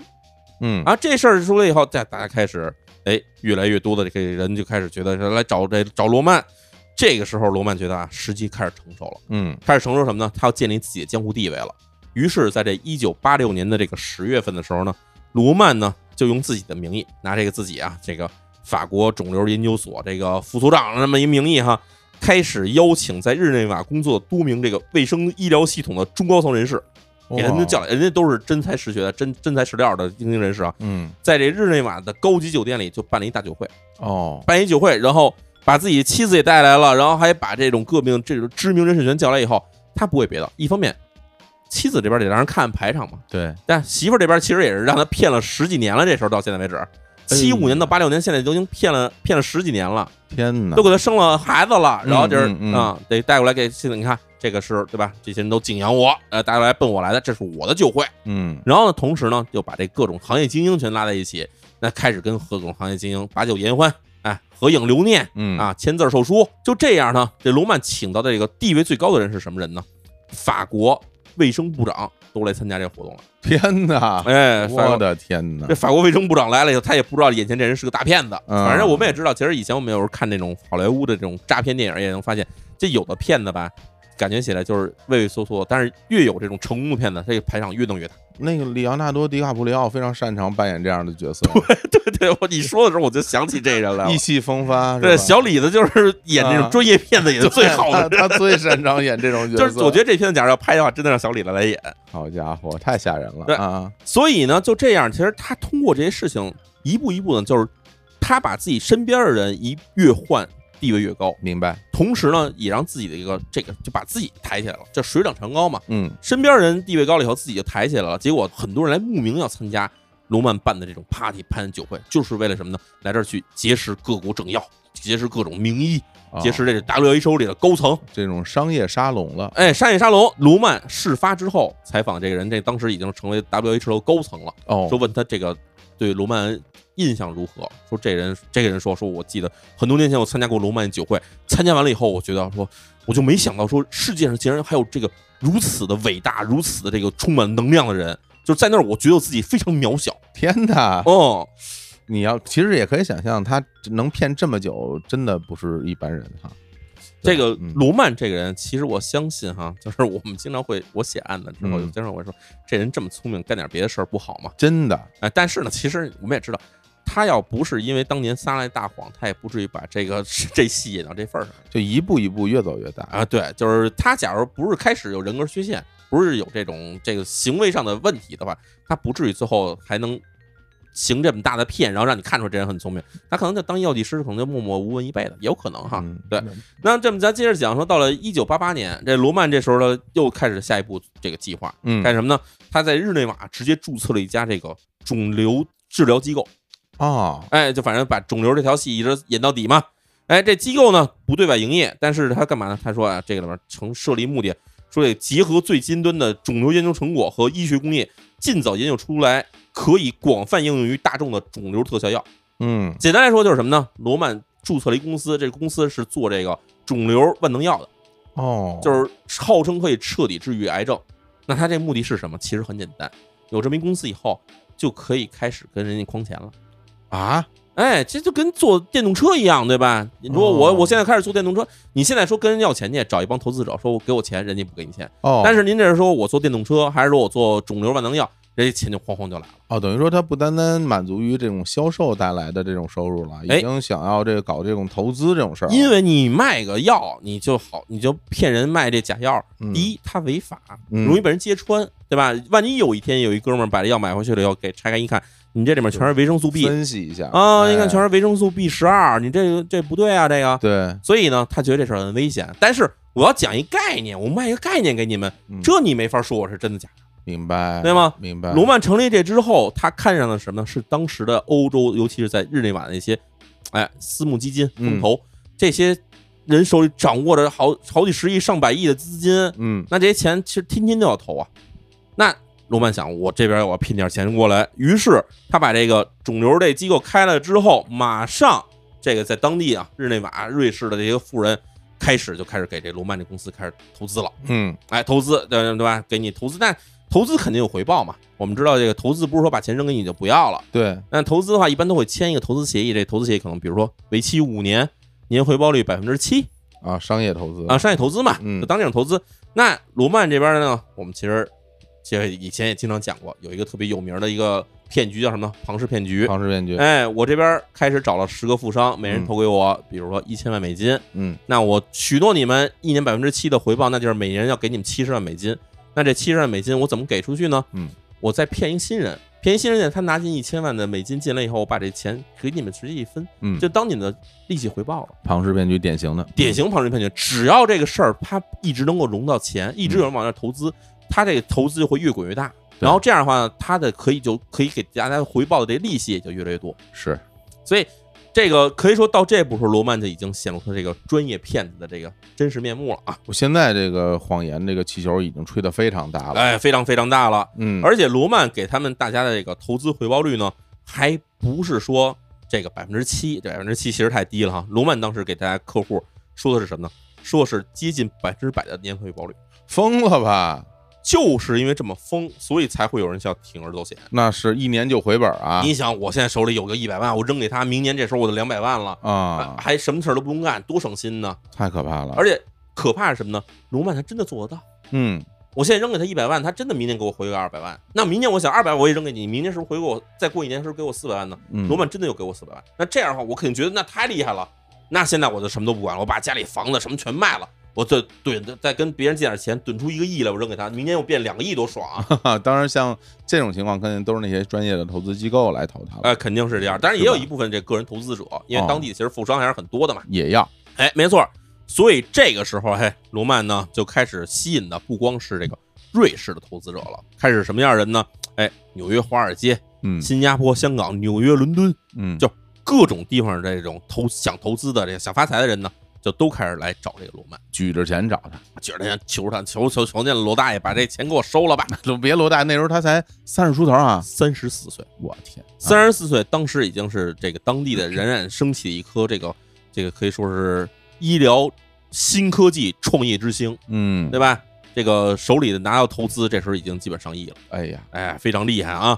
那这时候其实罗曼呢，已经开始不像最开始的时候那么谨慎了。为什么？最开始他来日内瓦这边的时候，其实是没什么钱的，得靠骗父母的钱才能给妻子每月交工资。现在不用了，现在出去对吧？豪车、私人飞机、游艇，嗯，太有钱了，什么都有了。嗯，然后这时候呢，觉得罗曼就觉得什么呢？哎呀，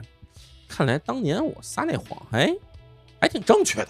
就应该这么撒谎。啊，认同自己了，因为你想，这给他带来的是什么呢？是实实在在的名誉、金钱、地位。这时候他三十四岁了，谁也不会再追究他那会儿大学到底毕没毕业的事儿了。嗯，您已经是社会上成功的企业家了，对吧？要钱有钱，要地位有地位。然后出去以后，这个哪儿哪儿都那么尊敬你，您这过上等于是过上了这个富豪阶层生活。对，那罗曼觉得这事儿是正义的呀，对吧？有什么这有什么问题吗？这无嗯，关大雅嘛。呃，这撒个谎，当年那个小谎只不过是为了给当年的那个困局啊，赶快越过一步，把它走过去的一个没有办法的一个小计策哦，啊。现在看起来我这个人生很成功啊，有什么问题吗？嗯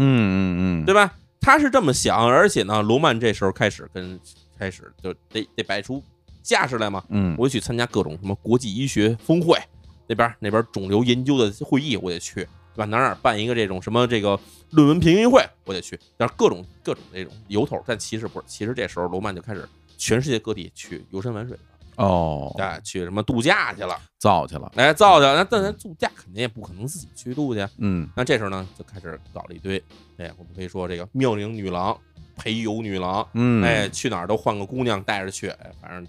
也变成渣男了。行啊，行，行哎，行就嗯这样呢，罗曼这好日子到哪年结束了呢？过了差不多有个四五年时间嗯啊，四五年过了好日子了。到了一九九二年，这时候不一样了，嗯为什么呢？一九九二年这时候日本，我们得说一下日本经济泡沫破裂了。那日本经济泡沫破裂跟罗曼有什么关系？很简单啊，这个日本当时其实是一个全世界金融资产高度集中的一个地方。这个所有的国家，甭管是这个瑞士也好，还是英国也好，还是什么这种美国也好，很多基金其实都投资在日本了嗯啊。无论是买日本的证券也好，还是买日本的这个地产也好，大家都会投资，因为当时日本经济哐哐往上涨啊，一年翻一个个儿，这谁受得了啊？所以等日本经济泡沫一破裂的时候，所有金融机构当时都傻了。这就跟我们什么事儿，跟这个二零零八年的时候那个金融危机是一样的。一旦有一个泡沫破裂以后，整个所有泡沫全跟着破灭。嗯那那时候日本的经济泡沫一旦破灭，一旦炸了以后，那所有各个国家在日本投的这种资金，那当时想的第一个事儿就是赶快出逃，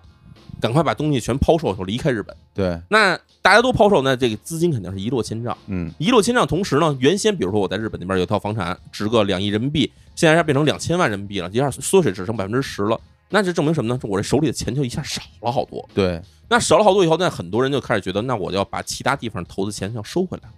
我不可能再把钱全撒在外面了。那这种恐慌情绪之下呢，就有很多投资者跟罗曼提出说，我准备把我的本金收回来了，不准备投了。哦啊、罗曼说，那我这边得收你违约金呐、哦，对啊，那违约金没关系，你收违约金也没关系，但是我也要我本金回来。那这时候其实罗曼是真傻了，为什么？他庞氏骗局的一个最大的问题就是，他要让资金越滚越多。我第一年融了一千万，那么我到一第一年年底的时候要给的这个利息，可能比如给出五百万去。嗯那这样的得到回报以后，到第二年的时候，我融了一个亿，融了一个亿的话，我要给出的多少利息呢？要给五千万的利息。哦，那这五千万利息的话，我得赶快从我这钱里给拨出去。所以对他雪球越滚越大的时候，他要给的利息也越来越多。对那其实手里剩的钱就反而是越来越少的。再加上罗曼这人自己挥霍无度嘛，嗯所以钱又撒出去特别多。这时候其实罗曼手里没多少钱，他正等着说今年我要融新的钱的时候，结果人要撤资了，哎呀，这个我我哪拿得出来啊？这支付不了了是吧？没错，所以最开始罗曼呢，就跟大家说，说我这今年可能这个经营有问题，今年因为新药这个进度啊比较吃紧，所以呢，这个资金呢今年不能给，但是我可以先缓一缓。这缓兵之计嘛，他是想说，我看再等，比如等上几个月时间，嗯，有没有新的资金进来给大家赔付这钱嘛？是但是呢，这个金融危机一旦来了以后，短期之内是结束不了的，所以越往后等，他越没有钱进来。嗯那么就这时候，结果罗曼呢就开始在这个一九九二年的这一年里面，两次分红，一次年终分红，一次年底分红，就全跳票了没钱呀，啊！跟大家说说，咱这个这个今年经营状况一般，所以呢，咱们就往后再再说。但是呢，他跟大家说说，你那也别着急撤资，我在一九九三年的时候呢，给大家这钱一次性全部偿付清楚，给你们把钱全还给你们。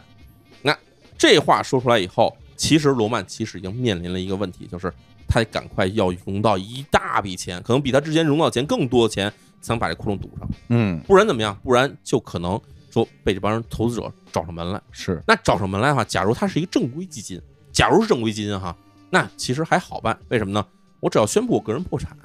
我欠的债就就一笔勾销了。明白，但问题是什么呢？卢曼他这不是正规基金，他这是一诈骗。那我到时候宣布我个人破产以后，你会被追责的，嗯嗯你这是犯罪行为。是，所以罗曼这时候是真的撤不出来。那怎么办呢？哎，这时候罗曼其实就有点是一筹莫展，嗯正到一九九二年年底了，因为他答应是九三年就要偿付这钱嘛，其实剩不了多长时间了。到九二年底的时候，这个圣诞前，呃，我圣诞节了嘛，我们知道这个西方都要过圣诞节，差不多那时候要放个一个多礼拜的假嘛。对，就在圣诞节前一周，这罗曼呢，在这个日内瓦街头呢，突然被这个帮人给拦了下来。嗯哎，这帮人呢，看起来来势不善，气势汹汹的，穿的都是这个西服革履，不是这种一看是那种抢劫，不是抢劫啊，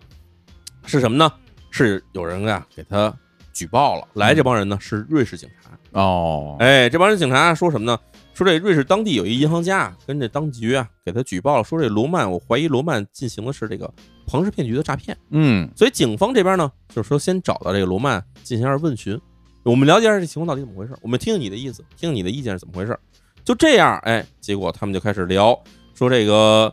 怎么能觉得说你怎么判断出来罗曼这个是这个这个庞氏骗局呢？这时候举报罗曼那个银行家说，说我呀、我这个找了一个私家侦探，说我要看看罗曼这个公司他融到钱以后，这钱到底去哪儿了，因为我要知道呃，他这是成立了一个肿瘤研究公司，对吧？他总得在外面委托生产、委托研究什么的呀，这钱肯定得有去向嘛。假如我们查着去向一看啊，确实是某个研究所或者某个工厂，我们觉得可能这还是靠谱的。但是我查完结果发现什么呢？说这个公司这些账呢，最终结果全跑到罗曼自己的账户上。哦，进到私人账户了，哎，所以这个银行家说，我怀疑这事儿可能就他没拿这钱去进行研究，这钱可能就是被他自己私吞了，所以我觉得是骗局。所以警方就拿这事儿啊去跟这个罗曼问，这当时罗曼肯定是百般解抵赖嘛，说没有是不可能，我们这个正规公司对吧？呃有发票的哎对吧？嗯？嗯，嗯，然后反正那个警方这时候肯定也不可能说直接，我现在就去搜查你，这时候因为不符合这个这个搜索流程嘛，嗯，你没有逮捕令，没有这个搜查令什么的嘛，所以呢，就问问他以后，就跟罗曼说说，这后面这一段时间里面，我们要求你积极配合我们调查，对吧？我们找你的时候呢，你要跟我们这个就跟我们走，要跟我们谈谈谈清楚这些事情，嗯，谈清楚以后，可能就还你一个清白。但是这段时间呢，你第一，你不能离开这个当地，你这地儿你不能走；嗯第二呢，我们要找你的时候，你必须随叫随到。这事儿要完，我告诉你，哎，就这样呢，罗曼呢也没有说直接暴露出这很慌张的样子，就他回了家，回家呢跟这个家里的这个妻子还有这儿子女儿四人四口之家呢，哎，先过了一个这个圣诞节假期，对吧嗯？就觉得哎呀，大家其乐融融啊，好久没陪你们了，回家给大家啊过个节，大家一块儿过个年多开心啊！转过年来，到了一九九三年的一月四号的时候呢，哎，这时候罗曼开始有准备了。他呢，先给自己这个妈妈家打一电话。这时候，其实罗曼的父亲呢，这已经是因为这个癌症去世了，哦啊，已经死了。然后他给他妈打电话，说那个妈，说那个我爸是不是留了一把猎枪在家里头啊？嗯妈说：“是啊，你要它干嘛呀？”他说：“哎呀，我这个最近想出门运动运动，对吧？冬天了，想去山里打打野味啊。说我把我把猎枪借来行不行呢？”于是呢，罗曼妈妈就把那个罗曼爸爸留下的那个一把运动步枪啊，就给这个罗曼给寄了过来。但是在这个一月八号的时候，这个新年假期刚刚结束哈、嗯这时候呢，这个突然啊，这个罗曼家里来了一个电话，这电话呢是这个日内瓦警方打过来的，嗯，其实就是让罗曼再跟他了解一些新的这种事情。明白。结果罗曼接电话时候啊，这个支支吾吾的，就是哎呀，就是反正说话也不清楚，反正还背着人儿。那可家里有人呢，对啊，嗯因为那时候也没手机嘛，他也没法对啊溜达出去就打嘛。所以呢，这时候啊，这个看到这个罗曼接电话支支吾吾的时候，他妻子克罗莱呢就开始怀疑，说这怎么回事呢？说那个是不是出什么事儿了？就问嗯罗曼。罗曼这时候正烦着呢，也反正也没这妻子说什么好话，这没好气的呢，就开车就走了。走了，他去哪儿呢？去日内瓦了。但是下午时候呢，他这个以这个打猎为名义啊，在这个日内瓦那边那个枪械的这种这种商店里面呢，就买到了这个步枪子弹和这个这个步枪用的消声器，哦，就是他爸的那个步枪，那个运动步枪用的，哎呦，这听着就有有点悬了，感有觉点悬了吧？对，买完这东西以后呢，这罗曼呢就开车回了家。回家时候看见这个他媳妇儿这个克罗莱呢，就显得特别坐立不安。嗯为为什么坐立不安呢？这时候再说一下，因为这克罗莱其实已经在这之前就开始怀疑自己丈夫可能卷入了什么事件。啊，为什么有这种感受呢？哎，就是她因为知道这个自己平常丈夫回家的时候状态是如何的，嗯但是呢，这段时间她感觉丈夫好像从这圣诞节假期开始呢，就显得这个情绪有点反常，嗯哎，起伏非常大。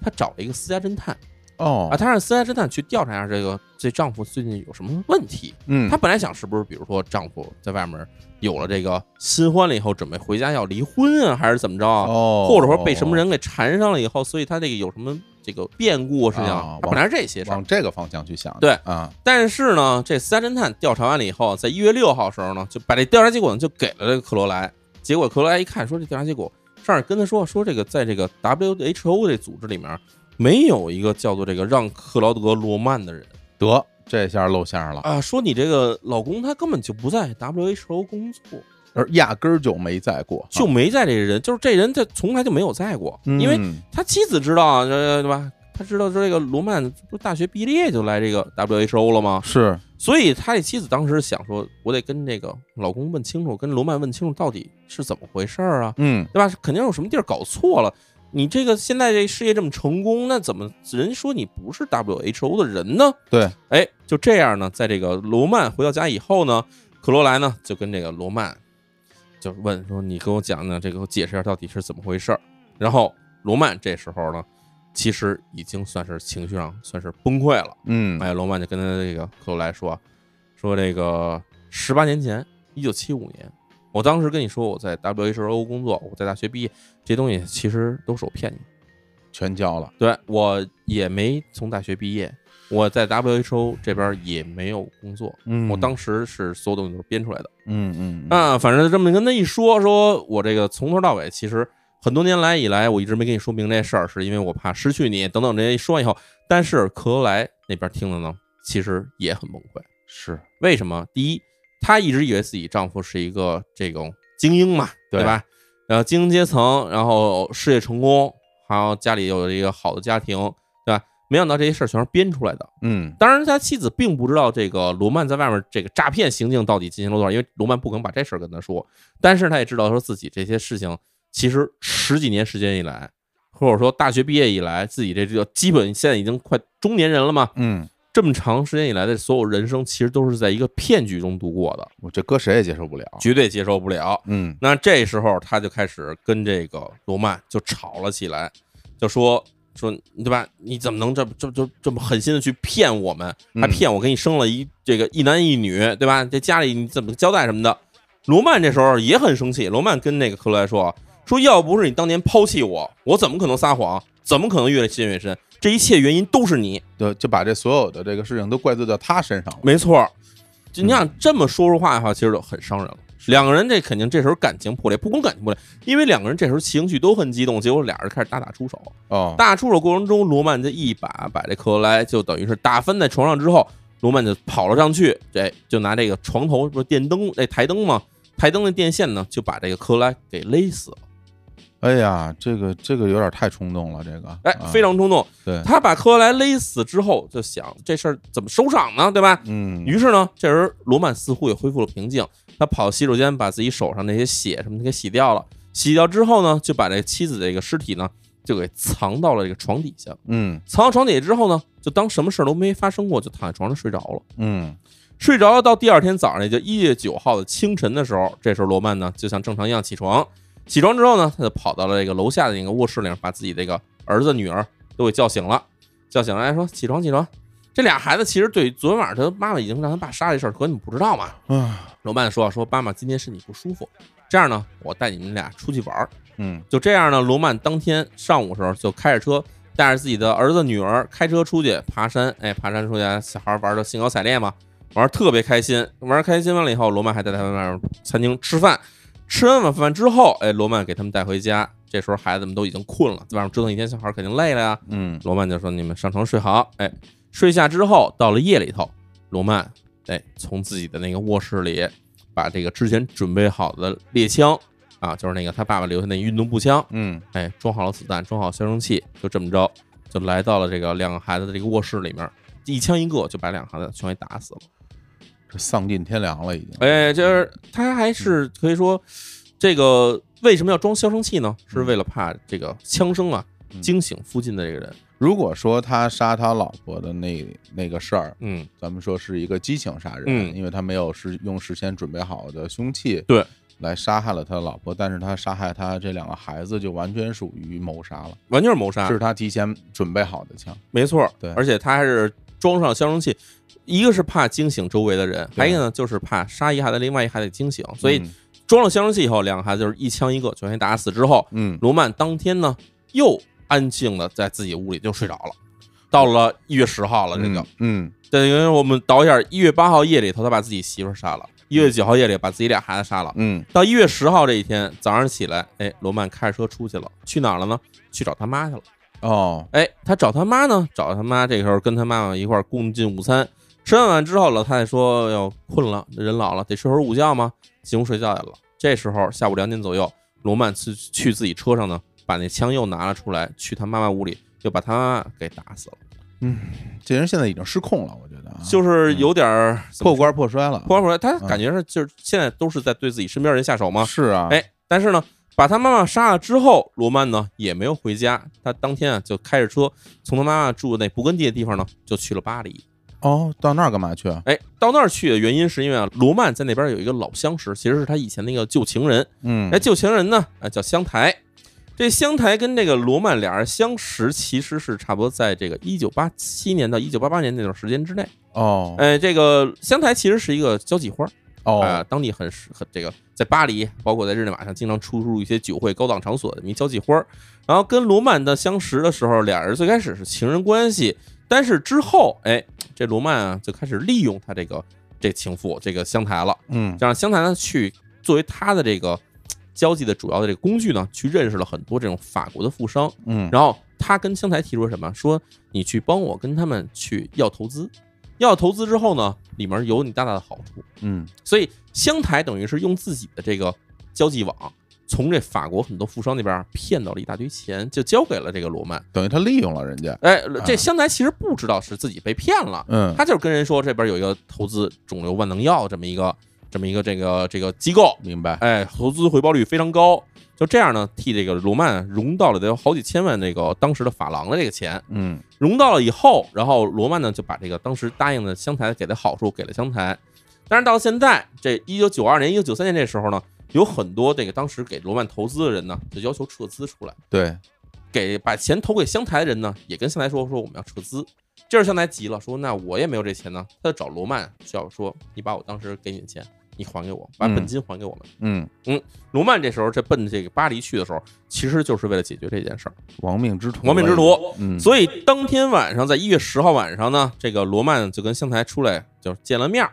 见面儿之后，罗曼说啊，说这个，说那个，我这个正好来这个巴黎这边呢是办个事儿。为什么办事儿呢？说那个我要去这个卫生部长家里啊，去这个赴宴。嗯，我们之前不是说卫生部长不是跟他在酒会上还认识了吗？对哎，说这个卫生部长那家呢，在那哪儿，在枫丹白露。哦，哎，法国这个巴黎外面的一个算是风景非常秀丽的地方，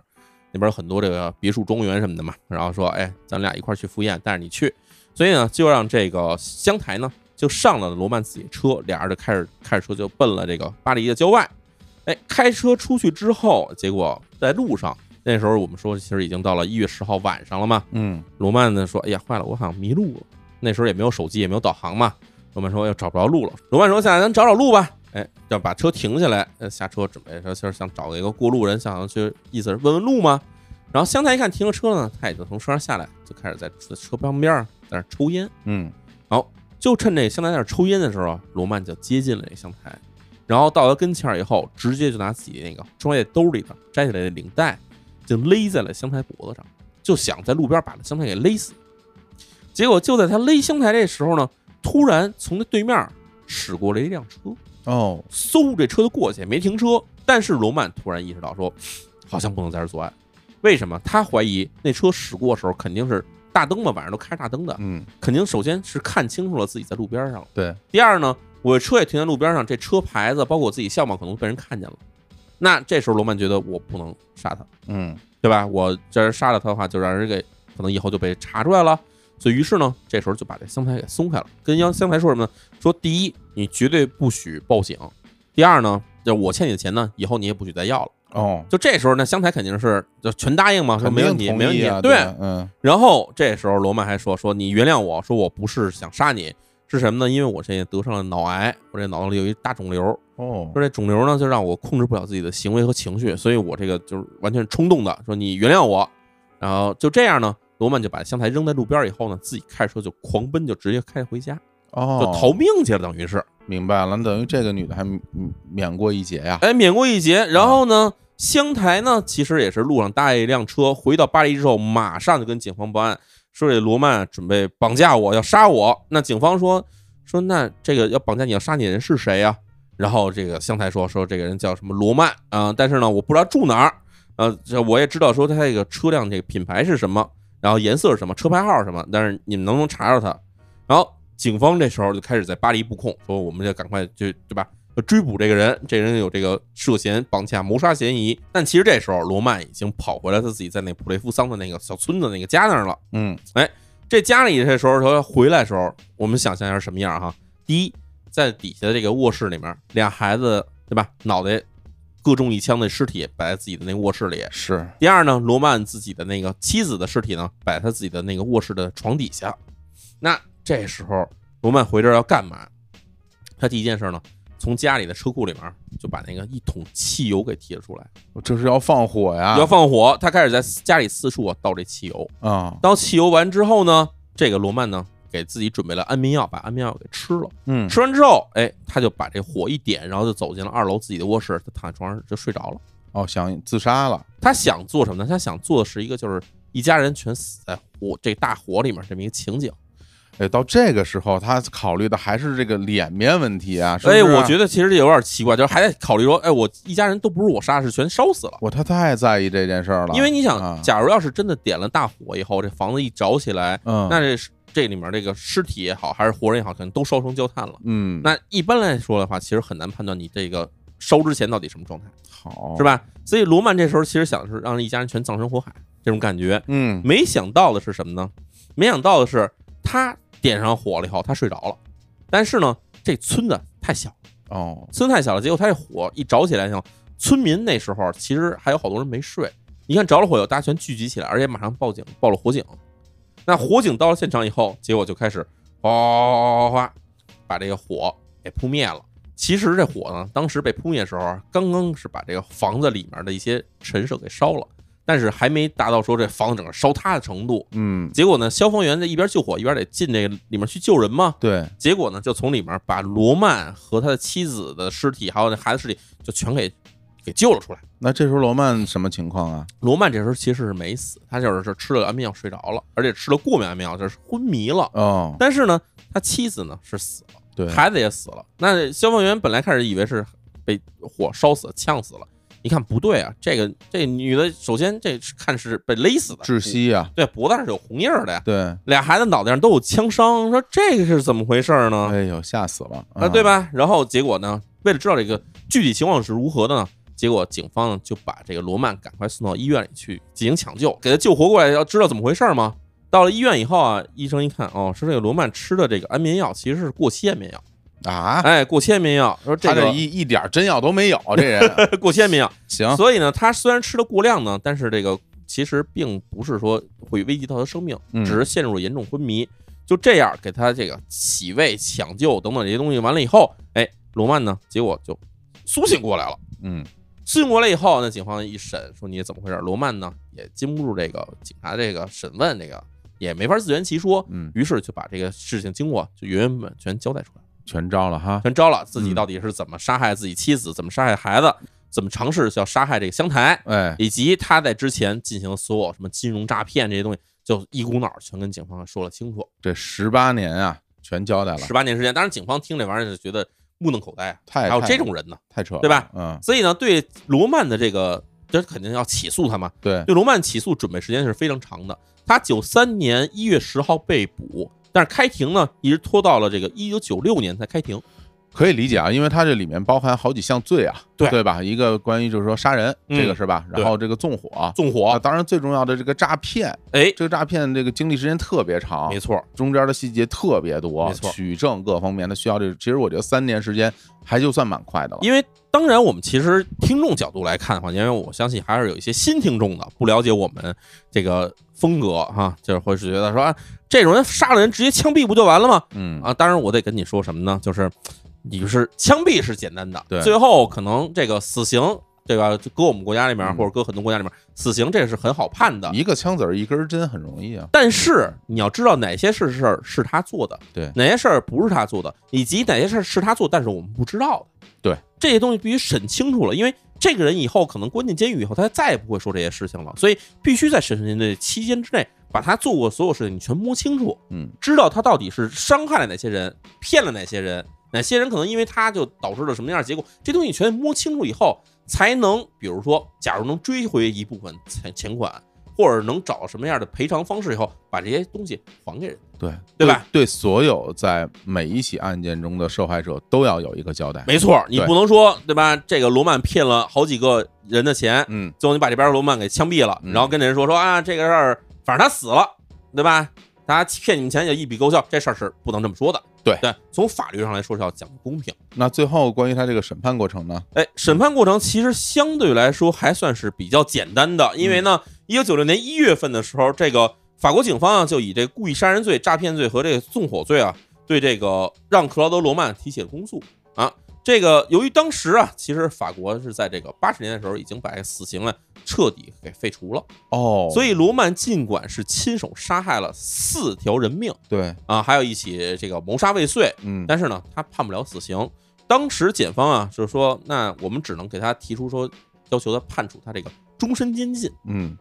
那到在一九九六年七月二号时候呢，这法国安省法庭呢，就按照这个检方求情呢，就判处了这个罗曼的这个终身监禁的这个刑罚。嗯，因为这是对于法国来说的话，终身监禁已经算是最严重的刑罚之一了。是，嗯嗯，但是呢，到这儿其实我们发现啊，这个并没有结束。哦，哎，明文结束是为什么呢？说这个罗曼已经进了监狱了，嗯但是法国警方对于这个罗曼的相关的一些案件的这个探寻其实并没有结束。结果他们在一九九八年的时候发现，说这个罗曼可能还有另外一起预谋谋杀案。哦，为什么这么说呢？说在十年之前，这一九八八年的十月份的时候，那时候呢，罗曼的母亲其实就是罗曼父亲，那时候已经因为癌症死了。去世了啊。哦然后呢，罗曼母亲那时候准备再婚，找了一个这个叫皮埃尔的一老头儿，哎，俩人那时候已经再婚了，然后就同居。罗曼当时，你想八八年的时候，那时候罗曼其实是正准备要去启动他那个肿瘤研究机构的时候了嘛。嗯哎，这时候呢，他罗曼啊，其实当时也去找他母亲了，去找母亲，然后那母亲已经跟这个再婚的这个这个老人已经同居了嘛。结果这个再婚的这个皮埃尔当天从自己的房中的楼梯啊就滚了下去，滚下去然后陷入昏迷，然后之后过了十几天以后啊就死了。哦因，为老人从楼梯上滚下来，这些事儿就是涉及是很是很严重的是问题嘛。嗯当时的急救人员其实就是从楼梯上摔下去之后，就是叫了这个急救人员到现场抢救。结果当时人回忆说，这个老人躺在地板上啊，当时已经开始这个瞳孔放大的迹象了，嗯，但是嘴里一直叨唠着什么呢？叨唠着这个罗曼的名字。哦这样啊，哎，所以这个另一方面呢，老人自己也有其他亲属嘛。这亲属啊，会有提供的线索说，就在老人从这楼梯跌落之前几天呢，嗯这时候罗曼正好回了趟这个母亲家，嗯然后这个老人就是死去的这个呃皮埃尔嘛，就跟罗曼提出来说，我之前给你了一笔钱，就是我的养老钱，然后呢，我现在想把这钱收回来，哦，但是罗曼呢没有答应这事儿。嗯，而当这老人从楼梯上跌落下来这一天的时候呢，其实罗曼也在现场，哎呀这样啊，所以警方当时认为说这个是不是罗曼拿不出钱来，所以杀人灭口呢？嗯当然，这事儿去狱中去向罗曼去证询的时候，罗曼说没有这么回事儿，然后这是意外，我当时不知道这么回事儿。嗯但是呢，同时在罗曼这个这个继父呃皮埃尔从这个楼梯滚下来的时候呢，现场只有另外两个人，一个是罗曼，另外一个呢就是罗曼的母亲。呀，那而这罗曼母亲当时其实已经被罗曼给杀掉了，对啊，这个九八年你再查这死无对啊证了，早就哎，死无对证，所以这个案子只能算是一悬案，没法儿有结果。嗯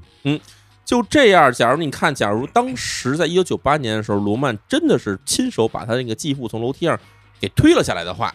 那现场的时候肯定罗曼的母亲是在现场的。那罗曼母亲，我猜呀、假如当时他知道这件事的时候，他应该是选择了保护自己儿子。有可能吧，对，假如要他当时他大义灭亲，对吧？呃，不包庇自己儿子，就是他把皮尔给推下来的话，那罗曼可能在当时就会被被警方所逮捕，那也就没有后来这些惨剧的发生了。真是。不过那个时候他是一九九六年入的狱一，九九六年，到现在也已经有二十五年的时间了，二十五年时间，那以法国的这个法律，因为这个终身监禁啊，我不太了解啊，嗯嗯这真的就一辈子都待在监狱吗？呃，各国的安排是不一样的哈，嗯就是终身监禁跟无期徒刑其实不一样的。对，嗯，无期徒刑其实我们知道日本会经常判这种无期徒刑嘛，嗯，日本的无期徒刑基本在监狱里待的时间呢，平均长度啊，差不多在不到十三年时间，那么短啊，也差不多十二年左右，其实就可以开始申请保释。就是各种减刑、减刑、减刑，然后保释。呃，基本就是保释，保释之后，其啊实那个时候也会就根据你当时所犯罪行啊以及在监狱里的表现去考虑你这人是否是就是适合在比如给你假保释出来给你释放啊、哦，这日本差不多是十，我印象里应该十二点九年。哎呀，然后当然也有个别的案件，反正最长的无期徒刑关的时间也不会超过二十年。嗯，但是终身监禁不一样，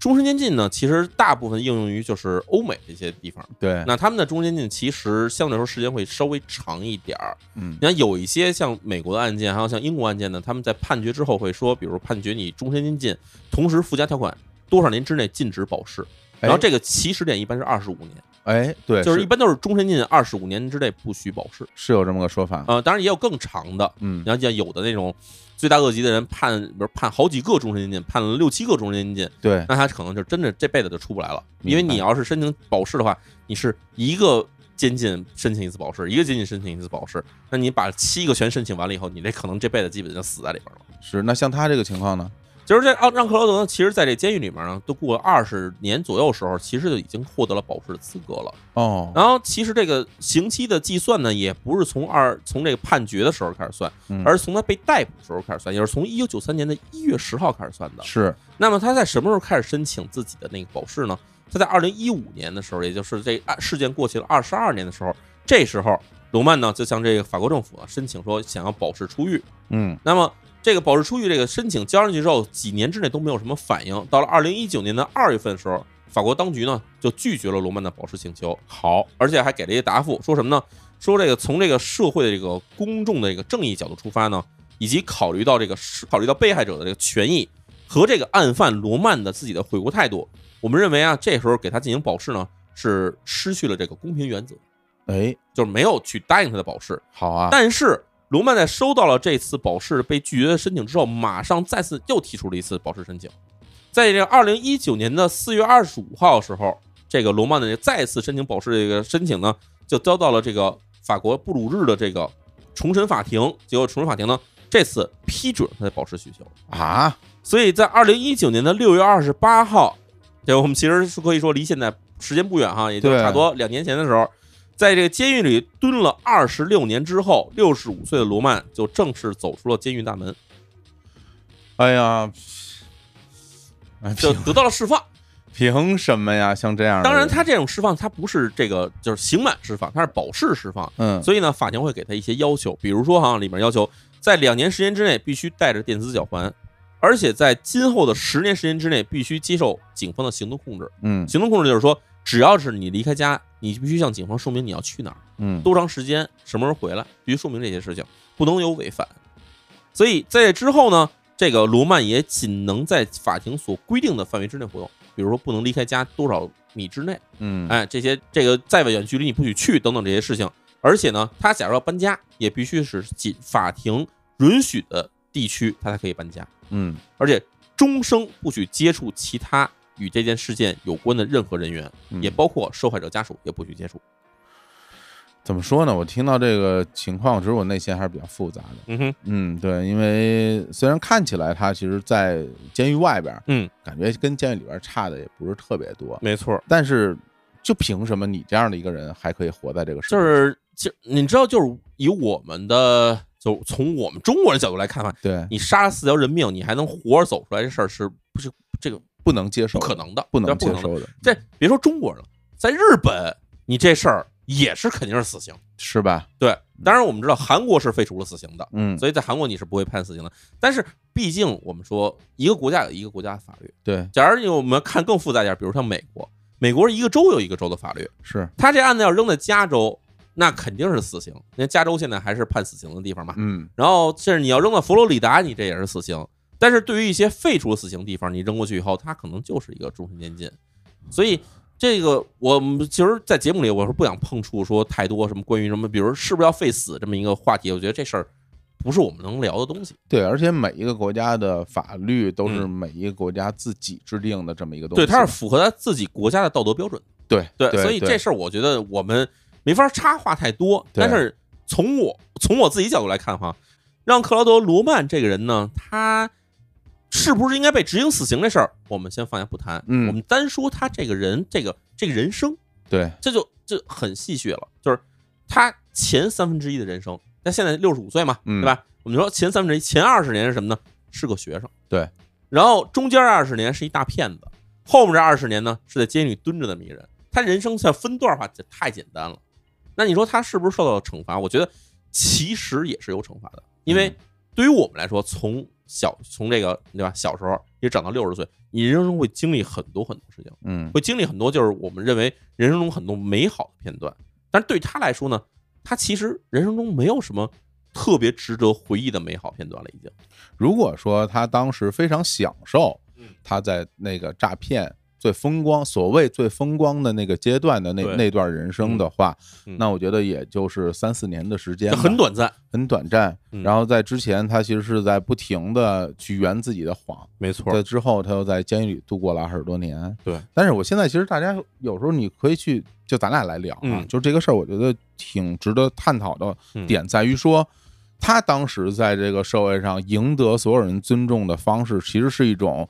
咱北京话叫走面儿的方式，啊，对啊，对吧？对他啊不停的去出入各种场合，嗯，然后不停的把自己包装成一个成功人物。那在这个时候，在社会上的各种资源，无论是人还是钱，嗯对所有东西都向他涌来。没错，大家举着钞票嗯找他，对让你收下我的投资，对是吧？对那那我觉得就是，其实，在很多的时候，旁观者角度来看的话，当时大家可能会觉得，哇，这个人是一个啊、大企业家，嗯，，对。但是你说是不是他身边的所有人都认为他是一个大企业家，给他投钱的人都这么看待他？我觉得并未必啊，嗯，可能是因为我把钱给你，我能得到纯粹的商业回报，可能对就是图钱嘛。对，对就吧是就是因为图了利益，所以才会把你看得重，对，啊是这么一感觉。这对并不是说敬重你怎么样，对，而且我相信在这个过程里面，一定不是最后的那个人，嗯最后去派斯嘉侦探去调查他那个所谓的银行家，嗯看出他有哪一点不对。对我相信，在整个过程里面，一定也有其他人看出来，可能这事儿是有点儿有有有有没点错儿有点儿问题，肯定会但是没有人愿意去戳穿这场闹剧。尤其是假如对你已经把钱投给他了，对你会更不愿意去戳穿自己已经看出来的东西你甚至想维护他，啊。对，就是人其实是对很吧奇怪盲目你的。甚至想维护他。对，其实啊我们不难理解，就是为什么有些大骗子，我们嗯知道其实真的在实施诈骗的人有很多呀。对为什么有大骗子他会越骗越大？对甚至有人觉得他自己已经被骗了，还在帮着他去骗别人呢？嗯，他不是因为说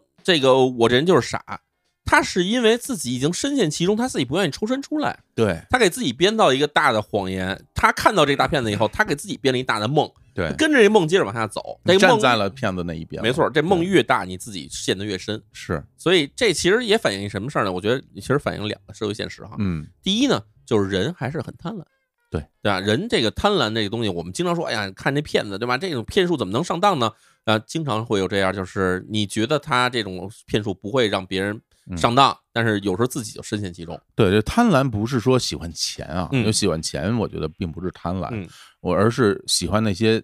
本不属于你的钱。啊、不劳而获嘛。对，嗯，第二，其实一个社会现实是什么呢？就是其实我们对于一个人的这种身份判断，对于这个人他是否是不是在说真话，嗯，这个判断其实是一个非常不靠谱的一个判断方式。哎，的确我，们经常是说这人哎，出入什么样的场合，开什么样的车，穿什么样的衣服，跟什么样的人在一起，那这人就肯定是这样的。对那，真的是这样吗？假我们假设想说你去了一场合，这场合里面五十人嗯，全是这样，那假如这五十人全是骗子呢？就是啊，就是啊，而且我们也知道，这个骗子绝对不止五十这个数，嗯，对吧？对，所以你靠这些东西去判断这个人，他就啊，这人能成功什么的这种事儿，我觉得其实真的是怎么说呢？ 这个反映了一个社会现实吧，就是我们对一个人的进行判断的一些手段，其实太不靠谱了。对啊，就当年那个《天下无贼》哎，那个电影里，不是有那么一个桥段嘛？对，刘德华扮演那个骗子，嗯，哎开着一辆好车开进一个小区，人家保安对对对对他非常的客气，刘德华就非常愤怒地说：“嗯怎么着，开好车就是好人啊，是吧？”虽然在那个里面是一个可能是搞笑的桥段嗯，但它的确是反映了很大的社会现实，没，错，没错，以及甚至会影响到很多人的价值判定，就会觉得说没有关系，只要我风风光光的，我一切的行为都可以合理化和正规化，没错。都可以变成是正确的。对对，而且你想哈，我们现在经常会说，哎呀，现在科技越来越发达了哈对，你这个骗子越来越不好行骗了，嗯，恰恰不是这样。哎，就是因为科技越来越发达，让你觉得身边越来越安全，所以我们每个人防范骗子的意识就是越来越低。然后其实骗子也能抓到更加巧妙的这种手段去骗你。其实对他们来说的话，这事儿其实更简单了。以前我可能需要，哎，层层你的身份证、对你的户口本、你的介绍信这东西，我可能一个一个查。但现在觉得你只要能进来，你就是你就是这个阶层，对，对吧？对只要你拿出手机来一看，你这个啊，你跟谁有合影，那你这个肯定跟大佬很熟。我们会这么想。还真是。啊哎，所以这个事儿嘛，等于说骗子的这个市场是无穷大的。 反正聊了这么多，嗯就是最后我真是会觉得，哎呀，像这样的人啊嗯，这应该得到更严厉的惩罚，更严厉的惩罚。真的是这样。嗯嗯好吧，那今天关于这个行骗十八年这个案件呢，嗯我们就给大家讲到这儿吧。嗯，也希望大家在未来的人生中，诚实吧，哎，诚实对，的面对自己，也诚实的面对世界吧，没错，走属于自己的非常堂堂正正的一条路，对啊，好吧？嗯，行，那我们今天就聊到这儿，跟 OK 各位说拜拜。嗯，拜拜。